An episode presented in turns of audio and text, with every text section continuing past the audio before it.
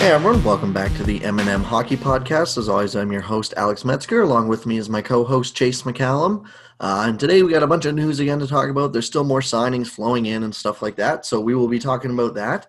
Uh, and unfortunately, we have to start with um, some stuff that you know is more tough to talk about. Uh, this week, one of the biggest stories in hockey uh, was the Mitchell Miller story that broke about uh, you know the Arizona Coyotes draft pick. So.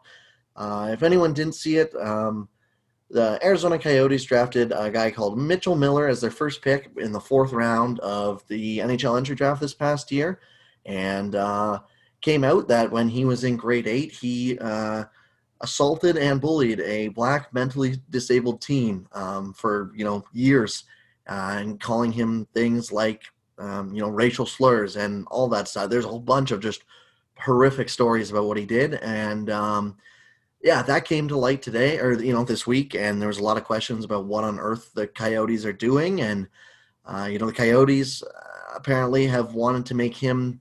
You think he's changed, um, but there was also a report that said like 90% of the teams that interviewed him thought that he hadn't been remorseful for whatever he had done at all and to the fact that the the person's mom who he did bully that came out and said they still haven't even apologized about it so um, this is something we got to talk about. Unfortunately, you know, like it's been a couple months, you know, probably six or seven months. I was, I think, since the last thing. Like, well, not quite. There was the the whole uh, um, whatever you want to call it in the playoffs. Holdout doesn't seem the right word, but for uh, you know, equality. But it's something that when this stuff comes up, you can't just push it to the side. You, you got to talk about it, right? Yeah, exactly. It's worth bringing up, and this was this was by far the biggest hockey story of the week yes, this trumps anything signing related. You know, like the biggest free agent could have signed this week, and this still needs to be the biggest story that people talk about. Yeah, exactly. And this was like I'm not surprised by much things that come up that are like uh, sort of black marks on hockey, but wow, this was fucked up. Yeah, this is bad. I mean, like there's stories about how like they forced him. I think it was like eat something like eat a lollipop that they had thrown in a urinal or something. Like it's just like he had to get an AIDS test because of it. Yeah, like he had to get tests for HIV repeatedly because of it. It's just like, oh my god, like, like and eh, the thing to me is like, so you know, there's the classic people jump out and defend and go, oh, you can't judge a guy from what he did. We all did bad things in eighth grade. Again, like the two sides of that. One I did some shitty things when I was in eighth grade. I didn't force a kid to get an AIDS test because you forced them to eat something out of a urinal. I didn't yeah. call someone the N word repeatedly thinking it was hilarious. You know? Yeah, like, exactly. Like there's there's dumb things that everybody do does or whatever, but like when I saw this story, they were talking about bullying, and I was like, like I was expecting maybe he like beat a kid up once, or not that these are good things, but like, or he just like made fun of a kid too much or whatever. But then when you read the story, like everybody has witnessed bullying. Not everybody, including myself, has witnessed this or anything remotely close to it. Yeah, exactly. And it's just like there's just so many layers to the story. And so the other thing about that is like, oh well, they could change. And yes, people absolutely do change. The thing is, for change, you need to show that you've done some kind of change, and he's done nothing of the sort. No, exactly. Like his mom specific like the victim's mom, sorry, Isaiah, specifically came out and was like, he has not apologized to our son. And if you can't even bring yourself to say you're sorry, like um, why why would anyone assume that you've changed dramatically if I'm sorry is too much for you to say? Yeah, exactly. So it's like it's one of those things where um you know, it, it's just like the, the, Coyotes need to explain why. And, and, the next thing, you know, the next thing I saw come out in a couple days is that they want to, you know, have him be the targeted ad of like an anti-bullying thing. It's like, no, you don't need this guy to be a poster board for something. You know, you're just putting his fucking name out there then for something that he still has yet to apologize for. It's like, it's just, it's disgraceful. Um, you know like eh, what a like just the, the, there's a serious explanation that needs to be more than the bullshit uh, little message that the coyotes organization put out you know like yeah and it'd be almost like spiteful for this mom who's come out and been like hey he hasn't said sorry and for obviously isaiah himself and then to see him on the front of an anti-bullying campaign like that's the biggest fuck you you could possibly imagine for this guy who literally tortured you as a kid Yeah, like it's just it's it's incredibly messed up, and um, you know, there's it's just it's it's disgraceful, really. Like and um, you know, like this is it's brutal, and you know, we there's been a lot of talk about hazing and stuff like that in in junior leagues and stuff, but this is just like I don't know, like words can barely ex- describe how disgusting it is. Like, like honestly.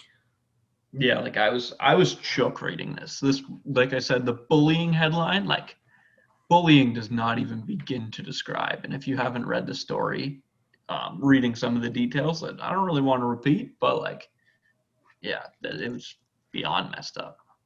Yeah, and it's one of those things where it's like I hope he never sets foot in an AHL arena, let alone an NHL arena. Like I just the guy seems like you know I couldn't care less. You know, like I, I hope his career's over. If you do something like that and you're not even a bit apologetic about it, and the other thing is like like hockey's a hockey's not a, a, you know like you don't deserve to play hockey you know you don't just get to play hockey it's a privilege you know like yeah it's a privilege not a right well that was the other thing people are like well aren't you wouldn't it be sad if this guy's talent was wasted or whatever? It's like, yeah, well, not as sad as some guy being tortured, essentially. Yeah, and he, like the dude's been on suicide watch ever since. Like, like, like that's way more. Like, I don't know. Like, just uh, again, I feel like most people listening to us are probably, you know, not shocked by this is the stance we're taking. But if for some reason you are, I mean, you know, you really got to give your head a shake and think about it. You know, why this just isn't okay and why you know people need to actually show that they're changing not just say oh yeah i want to change or whatever or i regret that like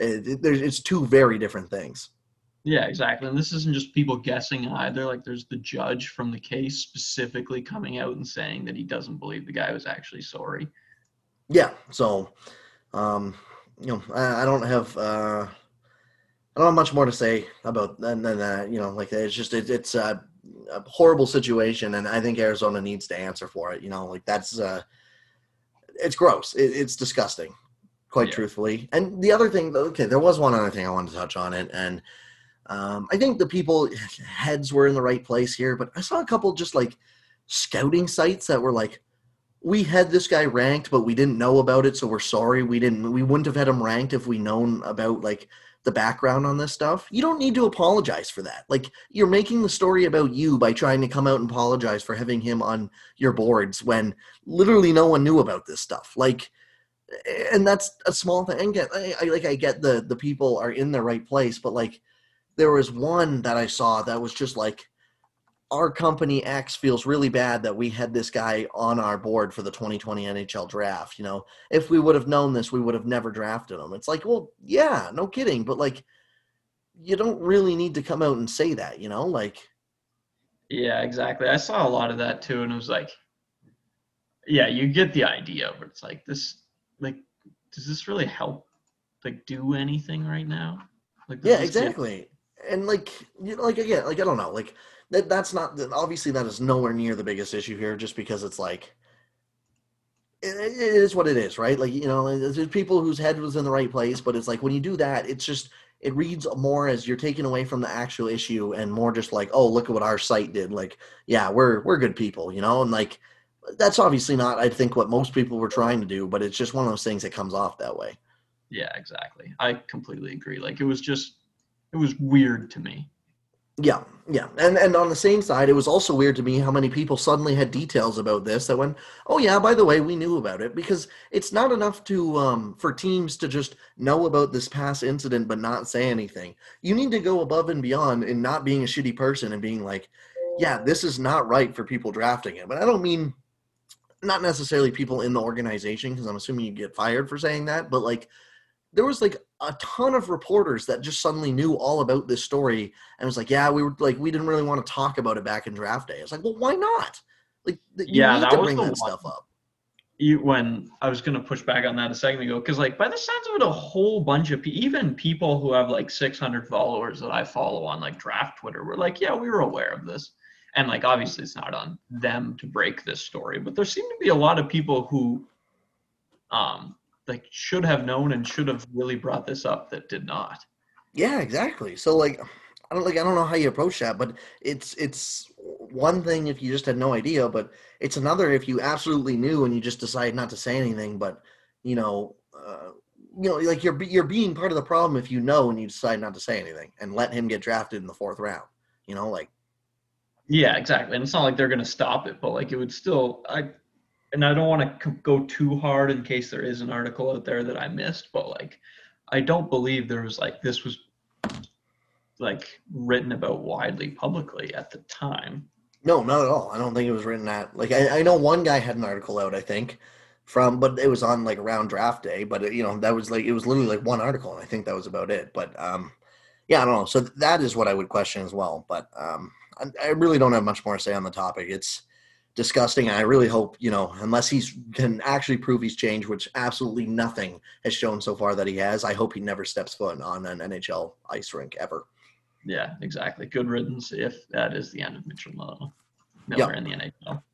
So, um, we actually have a couple more, not huge names really, but a lot more bigger names this week than I thought we might have of had signed. So we'll run through a few of those. Um, uh, a couple, couple low. You know, I think we still see COVID kind of impacting everything, but a couple big money signings as well, or bigger money, anyways. Um, so we'll just go down my list here. We'll start with Toronto. Uh, Travis Dermott signs a one-year deal at his pretty much his qualifying off, off offer. Sorry, eight hundred and seventy-four thousand one hundred and twenty-five dollars. Um, you can't really say too much about this other than like, damn, like what a good value contract for the year. Yeah, exactly. And is kind of cheating because in terms of like cost per point, the best contracts are all going to be guys who can't make that this much money. But if you do like cost per war at the end of the season, Dermott's contract could be reasonably close to the top, at least for defensemen by the end of the year. And when your team's signing contracts like that, that's a good thing. Yeah, I mean, there's like three contracts on Toronto now. Like Spezza, Thor, Spezza was one last year where it was him and like Ennis. I think were up there for you know most WAR per hundred K or whatever because they were both on seven hundred K deals, and Spezza's on it again, and Thornton's on it again this year too. So there's two guys where you could really see them having the potential of being like top twenty skaters in you know war per dollar. Yeah, and that's great. There's uh, that's exactly what you want to see your team doing.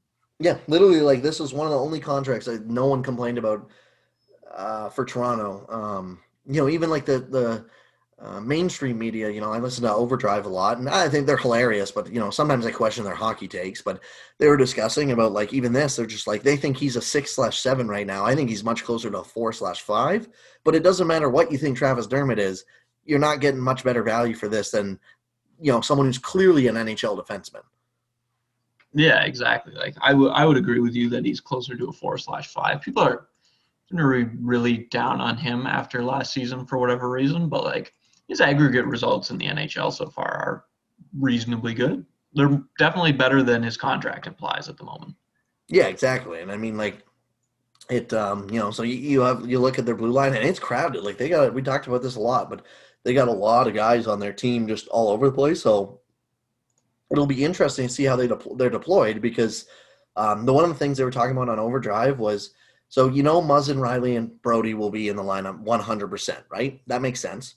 Yep. Then you have um, Holl, who you know at two million for three years, you know three years, two million per. You would assume he's going to be starting in the lineup, right? I would. And then so.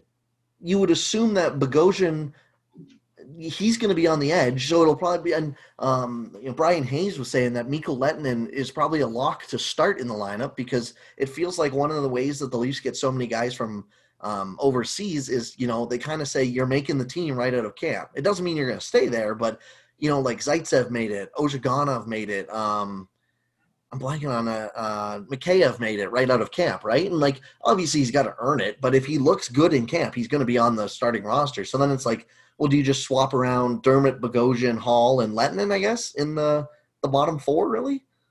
Yeah, I assume some version of that like I don't. It's it really is a logjam. So much so that I wouldn't be surprised if they make a move still. Yeah, well, and like because all of that, you know, so there's seven legitimate NHL defensemen, and that doesn't even talk about Sandin or Liljegren in the minors. Yeah, because Liljegren, I'm not. I don't think is nearly as likely to make the team. But like, if Sandin's ready, you are absolutely not blocking his development to put Zach Bogosian as your 6D. Like that would yeah. just be asinine. Exactly. And, you know, maybe they're banking on if there's, you know, bubbles or whatever, if the AHL doesn't start up right away, that they're going to be able to carry 26 skaters instead of 20 or whatever. And that would be hugely beneficial to them, I would assume. But yeah, I think that would be very beneficial to them. Um, yeah. So, and then I think that was the only Toronto related news this week. So we'll move on to a former Toronto player uh, and also former Canuck. Uh, Calgary signing another former Vancouver Canuck in the name of Josh Leivo for um, one year, 875k. We talked last year, uh, last week about how I don't really like Calgary's offseason from a long term, but I've really liked how they short up the depth, and this just reinforces that. I, I love Josh Leivo as a player. Yeah, I think Leivo's a perfect depth piece in Calgary, especially because the top guys didn't get it done last year, but it's reasonable enough to expect that they will this year. And at that point, it's just up to the depth scores. And I think Josh Leivo is great at that. He's not going to be on a top line or anything like that, but you need a third line scorer, he's your guy. Yeah, I mean, it's a shame he got hurt last year because he was looking really good on the top line with Pettersson. Now, obviously, you know, anyone looks kind of good with Pettersson, so it's not like he's a first line player, but I really think that he is a solid middle six guy where it's like he can be, you know, on your second line eh, and even like not an active liability on your second line either, or you know, he can be very, very good on your third line as well. So yeah, exactly. I should say he's not going to carry a top line. Obviously, anybody can play on a top line if the guys next to you are good enough, but yeah, but I mean, he's that perfect kind of guy where it's like for Calgary, I mean, I don't know if they will, but you load up a top line of say Gaudreau Monahan. Like if Leivo's playing on the right there, it's not the worst top line in the league by any means, you know. And then you go Tkachuk, Lindholm, whoever. Like I, I don't really know. However you want to split up the next couple lines, but you know they have enough depth now where it's like they can kind of mix and match up front, anyways. Yeah, exactly. It's a it's a nice little piece for them. I didn't love a lot of their signings, but this is one of those ones that you absolutely cannot complain about. Yeah, and then on the back end, they signed Nikita Nesterov, who's been out in Russia for the past couple years, um, for 700k, and feels like a you know he's 27, feels like a low enough risk signing to me. Yeah, it's it's hard to complain about a seven hundred thousand dollar contract again. It's a lot less upside here than the Leivo one, but the last time we saw him was 16, 17, and he was with Tampa and then Montreal for that year too he looked all right. Like he wasn't a bad NHL player, but it'll be interesting to see exactly what he can do. I, I think he'll just kind of be like a bottom pair defenseman who, you know, maybe he's a healthy scratch as well. Um, yeah, like, and it's if that's all he is, it's not the worst thing to have depth this year. So good for Yeah, them. exactly. So I don't know. I mean, I mean, like uh, I like Calgary's offseason for this year, anyways. Like I think they're, I think it's fair to say that they're a better team now than they were at the end of last year, and if, if not just for getting Jacob Markstrom for a year, and even if Markstrom's eighty five percent of what he was last year, I think that's still better than you know um, Cam Talbot. And I, I like Cam Talbot too, but yeah, it's just not a particularly high bar to clear. Yeah, exactly. Like he's just average, right, at best. Whereas Markstrom at best last for the last year and really the past two years has been a top five goalie. Now, can he com- continue that? That's a much different question. But uh, uh, we'll see. Um, Buffalo made a trio of signings this week, and all pretty big names, I would say, for well for their team, anyways. Um, let's start with the biggest one, in my opinion. Sam Reinhart, one year, five point two million dollars. Uh, this feels like good value for him right now, but you know, after this contract's up, they're going to want to get him to a little bit more long term. He's still not. He's 24 years old, so he's still an RFA after this one, but uh, I would assume next year they're going to look to try and sign him five, six, seven ish years.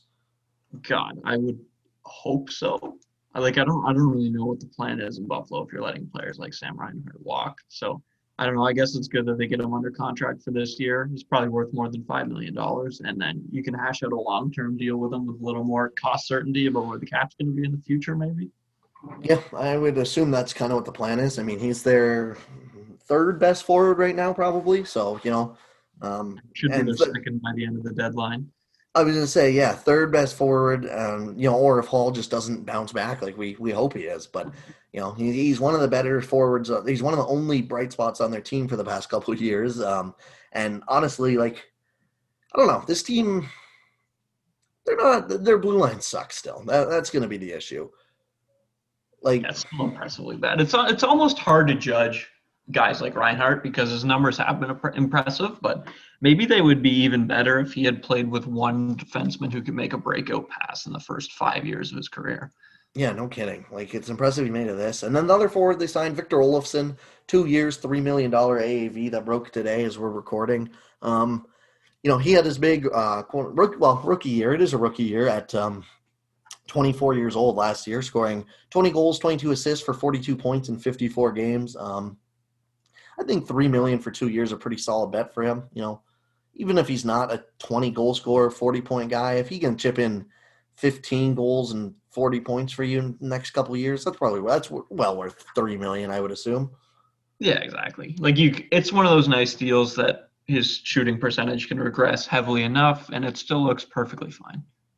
Yep, exactly. So, um, yeah, I don't really have much to say on that. And then in net, they signed uh, Linus Ullmark to a one-year deal, two point six million dollars. So they're going with Hutton and Ullmark again as their two O. Um, again, I think we talked about this a couple weeks ago, but it's like everyone keeps saying, "Oh, Ullmark, he's a future starter. He's a future starter." The dude's twenty-seven years old. So when's he going to take the starting reins? Like, yeah, exactly. And he, he was he was decent enough last year, so maybe this year is the year. But like, at some point, you're looking for that step sooner rather than later, or else it's just not coming. Essentially. Yeah, no kidding. Like, there's not too many guys like Kemper and Ranta that just at 29 jumped to being one of the best goalies in the league. And again, he was fine last year. Six goals saved above average and minus five above expected. Um, you know, and like part of that is his team. And you know, like he's he's a fine goalie, but it's like if this is your plan in net for like the next six years, you're you could be in trouble. You know, like you you probably will be in trouble if I'm being honest. Yeah, like you, you got to do something. Now they do have the uh, the god and Ukko-Pekka Luukkonen that we were talking about earlier today offline, but um, you know, so maybe they're just hoping that he can be a stopgap for two years until he can get in the NHL. But like, yeah, I don't know. Like I was always like every time I hear someone say, it's just like, oh yeah, he's their future starter. It's like, hey, he's not young anymore. So when's the starter coming? Like, when are we seeing that dude? Yeah, yeah. Like at some point, you uh, you do need to see that step. Yeah, like you would hope so anyway. So I don't know. This Buffalo team is um they're an interesting group. That is for sure. I don't uh I, I don't know. Like I I don't know what to expect out of that. I think they'll be a little more com- competitive. But that being said, like pretty much all the bad teams this year, I think got more competitive. Like I don't think Ottawa is uh great by any means, but I think it's fair to say they're better now than they were um whenever the, in March, whenever that season ended, right? Like slightly better at least. Um, Detroit is the same thing. I don't think they're much better, but it's not like they added actual NHL players around their lineup, so they're like marginally better. So it's like even if Buffalo gets marginally better here, it's like how much how much is that going to do if like there's not too too many teams stepping back either, you know?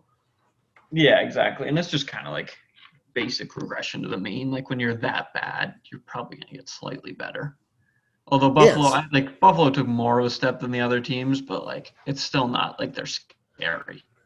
No, like because it's like the problem is in their own division. Even it's like, well, who took a real big step back in their division? You know, like Montreal's offseason was questionable from a long term standpoint, but again, I think they probably by definition got better this year, just in terms of their on paper. Not like anyways, like I mean, uh, I don't, you know, Jake Allen for three years is absurd, but he's a much better backup than.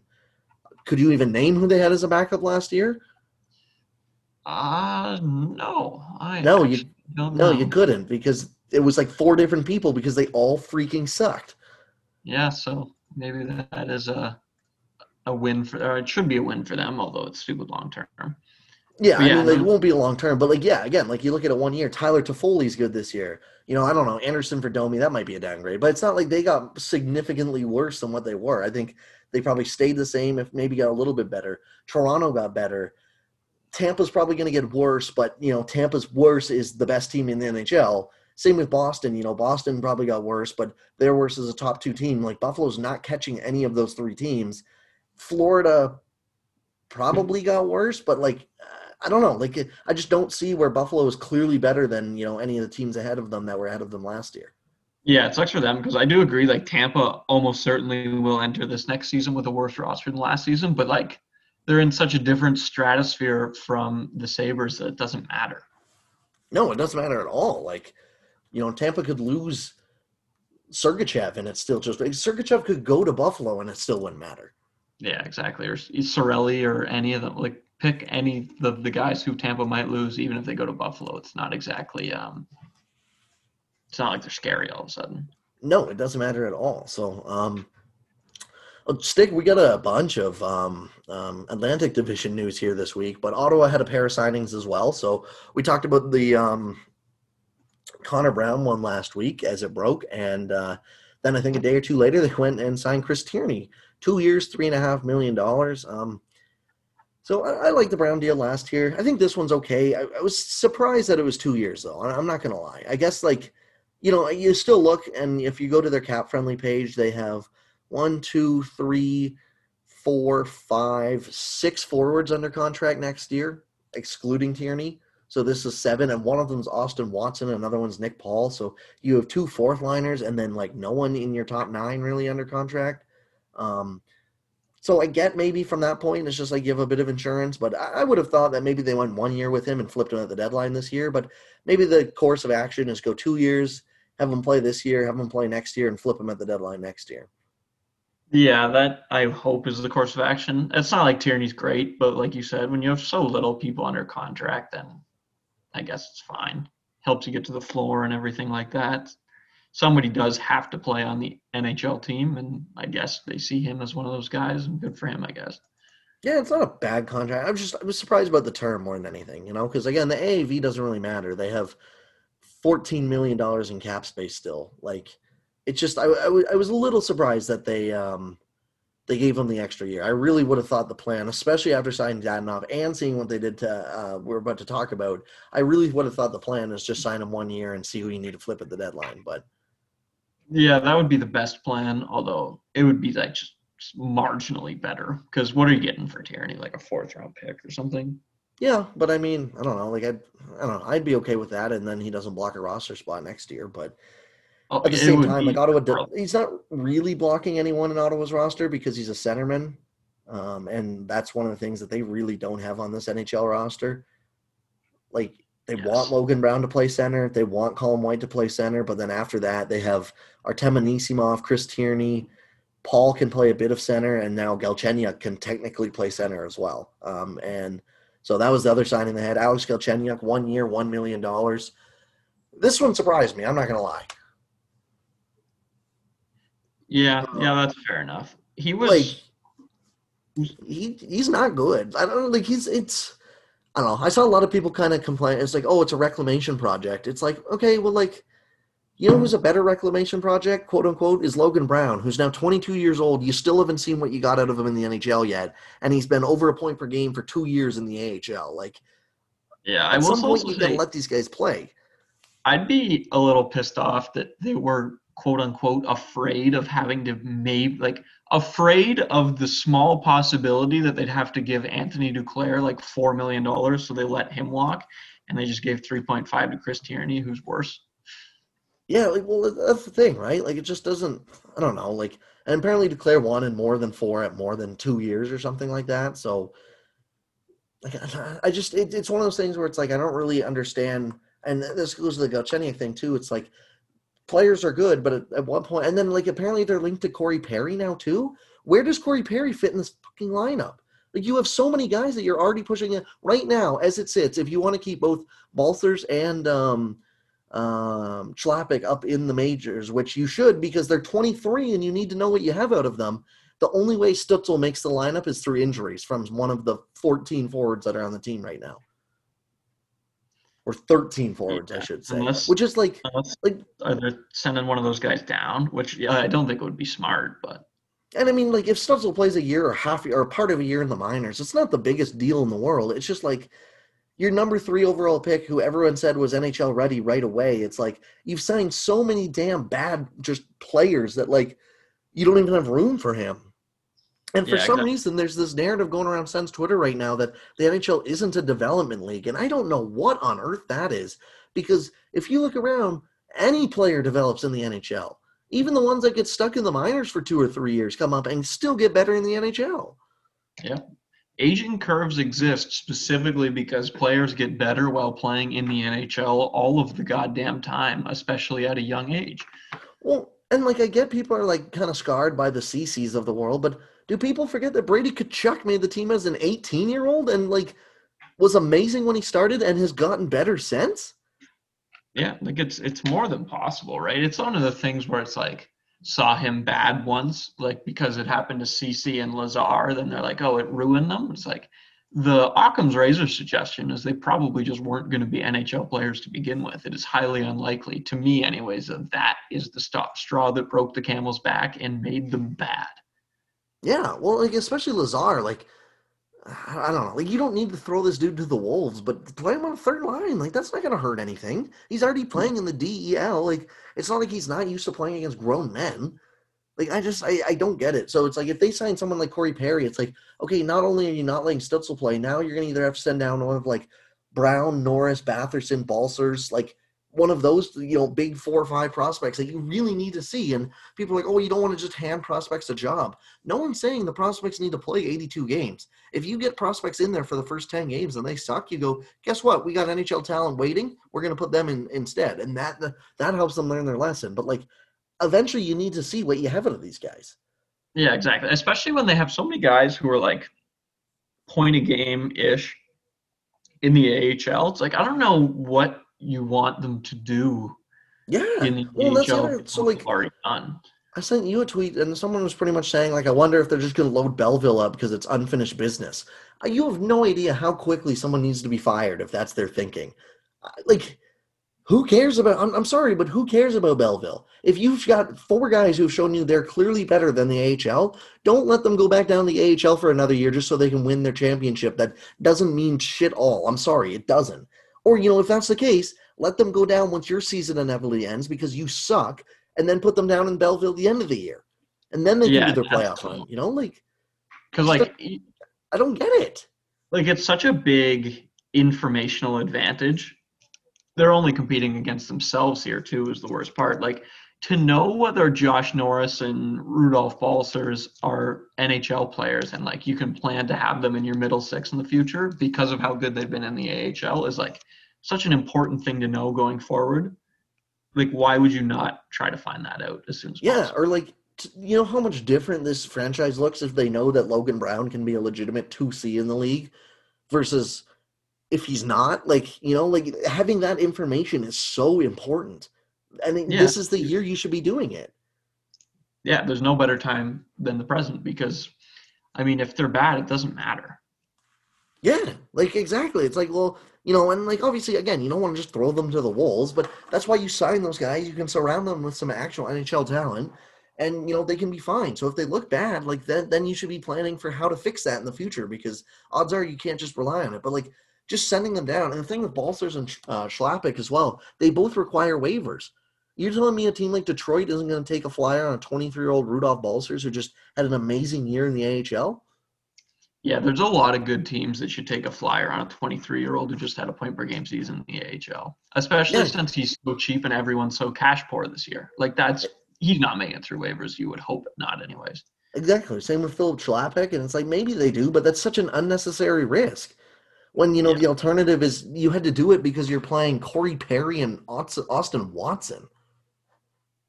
Yeah, it's it's not like uh like or even like Chris Tierney, who's better than those guys, but like if Chris Tierney costs you Rudolph Balcers, probably yeah. meaningless, but also there's way more upside in Balcers than any It's just those. bad asset management, no matter what, because you sign a guy just to lose another guy for free. Like it just it doesn't make sense. You know, Yeah, a younger guy with more upside.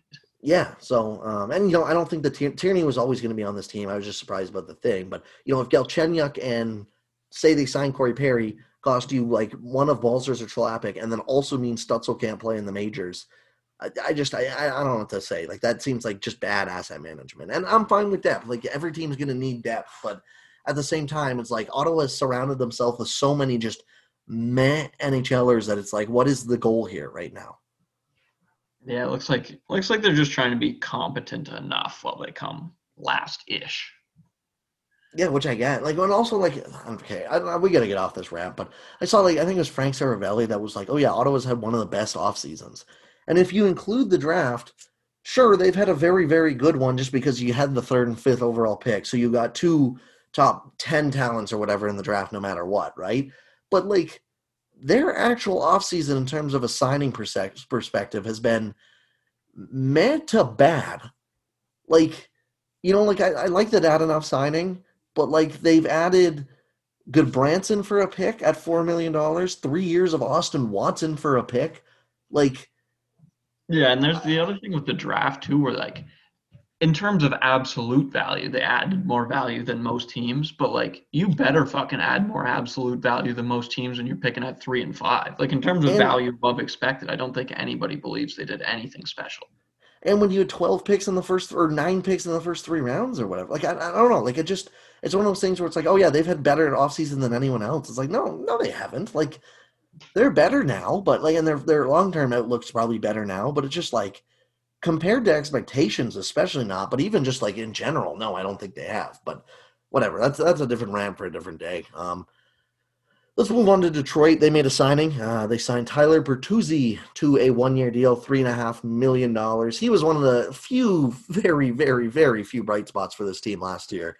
Um, three and a half for one year feels like a good payday for the player um, and a good value for the team. Uh, 48 points in 71 games, 47 and 73 the previous year. So he's a border run. He's about a 45 point player per year, about probably 50 if he can get up to 82 games played. Three and a half million dollars is a very good value for that, but it's only one year. Yeah, it's it's a fine enough deal. It, obviously, it's a good deal. He gets to make three million dollars instead of like one to play on a terrible team. So great for him, I guess he's probably worth more than that, and he'll get his payday in the future because of the way the NHL's pay structure works. But for now, good for him, I guess. Yeah, and it kind of reminds me of the Reinhart deal, just lesser. You know, like he's not as good as a player. He didn't get paid as much, but I think they'll both they're both 25. They're both about to be an RFA again this year, so um, they'll both probably get paid next summer. Yep, same idea. Which is fine. You know, I think both sides like that at this point because Bertuzzi, you know, like uh, with the escrow being so far high up, um, you've seen all the all the contract bonuses have. Um, they used to be like when Tavares signed, it was a high bonus year one, right? But with escrow so high, people are doing, the high signing bonuses in years three and four because that's when it's supposed to be down by then. So, yeah. Um, let's see. Another big one. One last big signing and one smaller one. Uh, we'll do the big one first. Devon Toews signs with the Colorado Avalanche, four years, four million dollar AAV. $4.1 million AAV if we want to pull hairs. Um, great deal. Great deal. Yeah, fantastic contract after a fantastic trade. Yeah, and so you give up two seconds and you get uh, a legitimate top pair defenseman uh, for his the rest of his prime, pretty much at four million dollars, um, just a shade over. No, no move clause or anything. So they are going to be a very interesting team in the um, um, uh, expansion draft. Um, yes. They are going to yes. lose one of Burakovsky, Kadri, or Toews, depending on who they expose. Um, I, to me, like I, I can't yeah, remember how they did it. Eric has a Erik Johnson has a no move. Yeah, and like I don't know if they would even want him to waive. Like they might even protect him anyways. But you know, you know, uh, Makar is going to be protected, and I would assume Girard's going to be protected at 22 years old. Oh, for sure, that would be there too, beyond Johnson. Yeah. So then, will be an interesting team. Yeah. So then it depends what they do up front. You know, they're going to protect Rantanen and MacKinnon, Landeskog, obviously. Um, so then it depends if you want to go. It's it's seven and three, right? So if you want to protect Burakovsky, Kadri, and Nichushkin or whoever whoever the seventh one is, right? You're going to lose a defenseman, or you could go four and four, and you can go Ranton and MacKinnon, Landeskog, one of Kadri or Burakovsky, and then protect Johnson, Toews, Makar, and Girard. Yeah, I, I think that's the move because you don't want to lose Toews. No, I don't think you do either.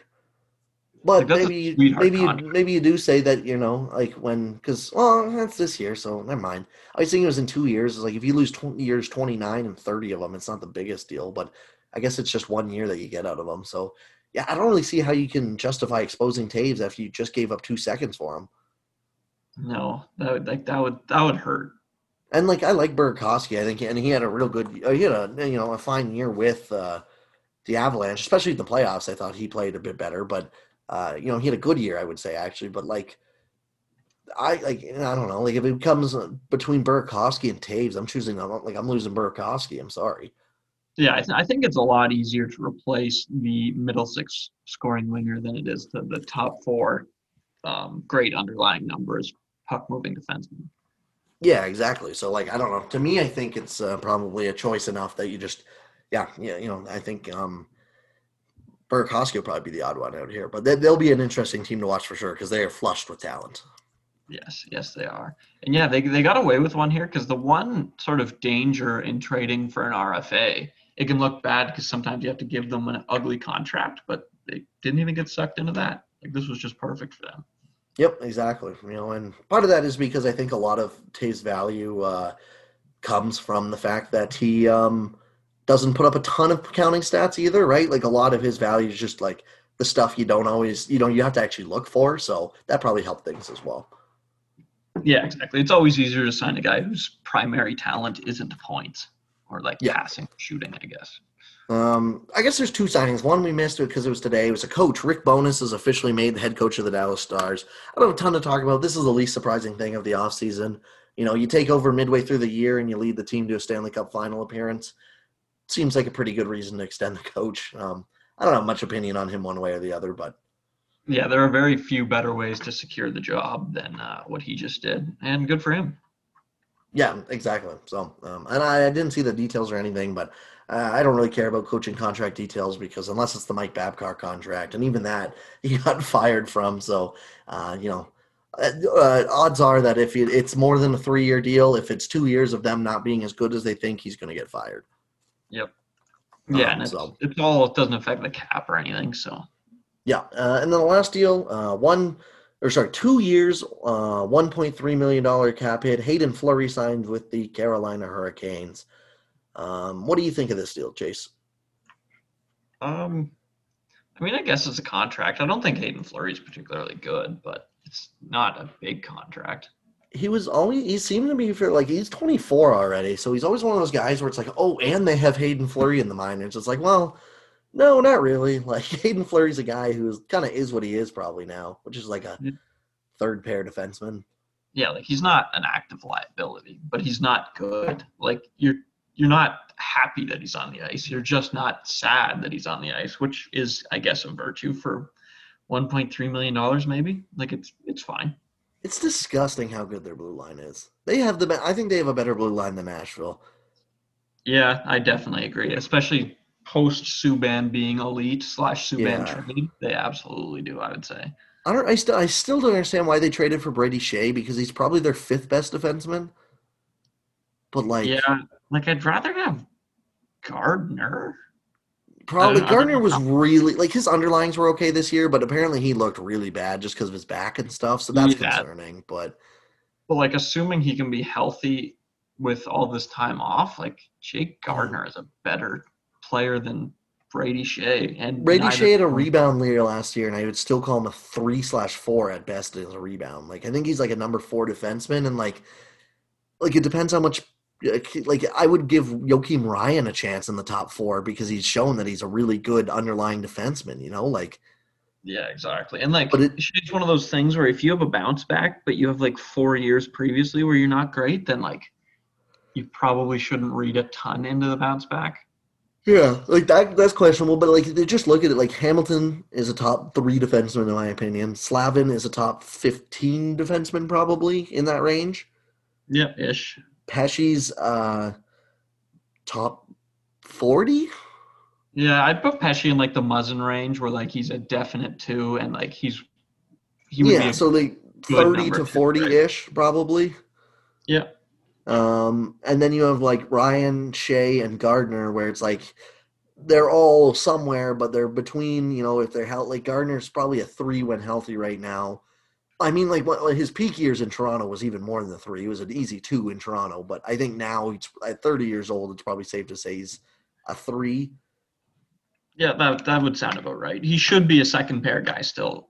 Yeah, and Skjei's a second slash third. Joakim Ryan's kind of a second slash third, and Fleury's a third. But it's like you have two legitimate number one defensemen, a one slash two defenseman, as your third best guy, and then like three guys who can all play second pair if they need to. and then a guy who's just, like it's just like they have a wealth of riches on their blue line. It's disgusting. Exactly. It's like well, like even a team like the Leafs has like three top pair guys, but like when one of those top pair guys is Dougie Hamilton, who's like probably was going to win the Norris this year, and then another is Jaccob Slavin, who always is roughly in the 10 to 20 range. Like that's nuts. Yeah, exactly. So um, their blue line's gross. Um, the only uh, two other things we really have to talk about today one, the World Juniors, and the other is the AHL and OHL start date. So the AHL and OHL came out, and both of them said they want to start by February. And I think the OHL said there was going to be eight total teams that make playoffs. Usually there's 16, eight on each side, but I think they said they're going to do four on each side this year. Um, but they still really haven't come out with how it's going to work just because of things like um, um, there's a couple uh, American teams in the AHL, right? So it's like, where are they going to play? Is borders going to be an issue? All that stuff. But um, it's good news for I think the AHL that they're they're wanting to start up. Ooh, breaking news from Elliotte Friedman here. There's word Arizona will announce the rights for draft pick Mitchell Miller. Public shaming works. Yeah. So like if they if they just like yeah, so pretty much what that means is you know they're not uh, not that they didn't draft him, but they're going to let him go pretty much. Yeah, what a waste for the Coyotes. Like, Yeah. But was but, it that like, difficult to see this coming? No, I don't think so. Um, like it's better that they did the right thing, I guess. But like, yeah, at the same time, it's like you probably should have just you know known that that this was going to be a thing because this is a huge issue. But Yeah, like that. Whoever thought this was a good idea should probably be fired. Like, this was so easy to see that this would blow up in your face. Yeah, yep, totally agree. Um, uh, yeah, I mean, I'm, glad that you know. Again, as we said, I hope he never sets foot in an NHL rank until he shows, unless he showed he's completely changed. Um, you know, and there's nothing to show that. So Yeah, like, do you think they just thought they would get away with it? I I think so. Yeah, honestly, like I mean, I I really I really don't know. They probably just thought, oh, you know, we've seen enough times where it's like, so person X has had personality questions, but we got over it just because it's the NHL, you know. But like this is just so much worse than like even you know Tony D'Angelo is a scumbag, but like this is like eh, worse than anything. You know, he's had and he's had huge issues too. Like there's no reason he should be in the NHL right now, and this is just makes it look ten times worse. Yeah, exactly. Like this this is just beyond so many things that have happened in the past. Not that Yeah. the things in the past are good either, but like yeah, it's still horrible, you know, like it's just one of those things that just it's so bad. But um well, that's good news at least, you know, like that's the right outcome and just for, you know, and that's why fans need to complain about this stuff. So, that's good to see in terms of uh screw him kind of thing. yeah, I completely agree. Sucks to suck for him. Yep, uh, yeah. Um uh, so AHL, OHL, that that uh, AHL especially getting kicking up is would be a really good thing for the league, just so you have, you know, like imagine now all the AHL players and part like potential prospects or whatever, if they don't skate for a full year and a half, that would be so brutal. Oh yeah, there was um this was in like not the Moneyball era, but who's Moneyball about? What's his name? Billy Beane, Yes, Billy Beane. When Billy Beane was drafted, there was like an era of wasted prospects because a whole bunch of them had to play with the pro team or something if you were drafted super high. So a whole bunch of super high guys just didn't play for like two years because they weren't good enough to play pro but couldn't go down. And it just wasted a whole bunch of top talent. And you could see something like that where some of the guys who were just toiling in the AHL could have had their careers ruined. So it's fantastic that the league is actually running. yeah, or it wants to run anyways. You know, who knows what'll happen, but even a shortened season of some kind would be much better than no season at all. So, um, World Juniors. This, uh, you know, we don't talk about prospects very much on this show. We are the first to admit that we don't know too much about prospects, but my God, this could be a good World Juniors class. Yeah, the only uh, the only benefit to the NHL not running over Christmas time is that the World Juniors are usually fantastic.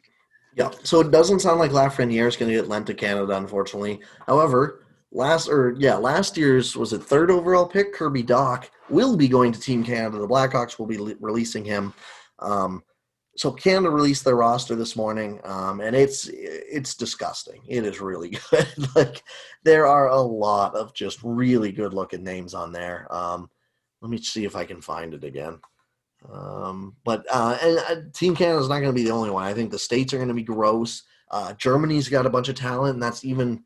I hope Stützle can come back and play for Germany. Um, but even if he can't, like they're still going to be pretty like much better than people expect. Um, Sweden's going to be, you know, Sweden's been dominant every year, but I think they'll probably be even better than expected this year too.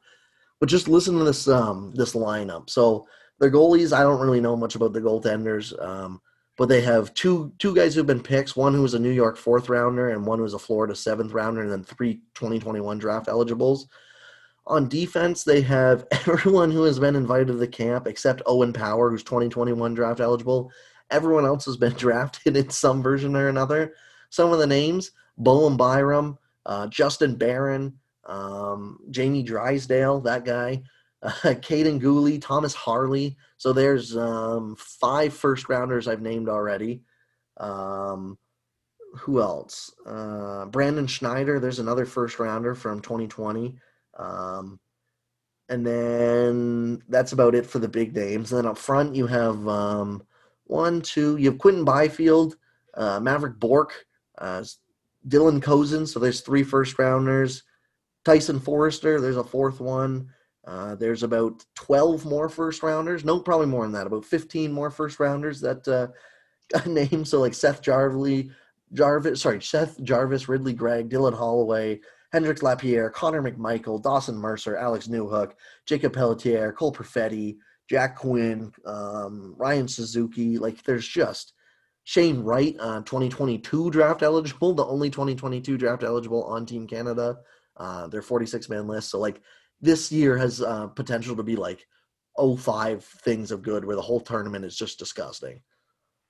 Yeah, exactly. Like it's it's the only benefit to this. It's perfect that all of the NHL, it's true best on best, or generally, because maybe Lafreniere or whatever isn't there, but yeah, like Lafreniere probably won't won't be there, and um, it wouldn't shock me if you know a couple other guys probably aren't there either. You know, guys like Kaapo Kakko is probably still is still eligible this year. He probably won't be there either. Yeah, Same with. Um, it would be nice to see them there, but I, I don't know if Kakko and. Uh, uh, why am I blanking on his name? Hughes. Jack yeah, Hughes. Jack Hughes. He was he would still be eligible, I think, as well. But I don't think I don't think we'll see them there. I'd be a little surprised, although I'm gonna hope that they are there. Yeah, but like all, all the talent, please send all the talent there because this is, is honestly the best time of the year. And you know, if it's even if it's the return, if it's the signal of return of hockey, that'll be so sweet, dude. Oh, that would be a great because everybody's gonna be so starved for hockey by the time that rolls around. Well, and just like there's a legitimate potential that every pick in the top ten of the 2019 NHL Draft is playing in this tournament. If yep. Jack Hughes, if Jack Hughes and Kakko get loaned, Dach and Byram and Turcotte are probably, or Dach and Byram for sure playing. I don't see why Turcotte wouldn't be playing. Moritz Seider will probably be playing. Dylan Cozens is playing. I don't see why Broberg, Broberg wouldn't be playing. Same with Trevor Zegras and Vasily uh, Colson. And then, you know, and then you have Soderstrom, Bolzen, or Boldy. Spencer Knight, I think, is still eligible for this freaking tournament. And, like, he was, like, the disgusting goalie last year already. So, yeah, he'll be eligible again to play this year. So, like, he's going to be back. Like, they, this should be a gross tournament. I am excited. Yeah, it should be fantastic. Yeah. Um, okay, I don't have any more uh, to say than that. Do you? No, I don't think so. Uh, thank you, everyone, for listening. As always, you can find um, both of our work at lastwordonhockey.com. Find my work at milehighhockey.com. You can find me on Twitter at NHL Sends and Stuff. Chase on Twitter at CMHockey66. Thank you all for listening, and we'll talk to you all next week.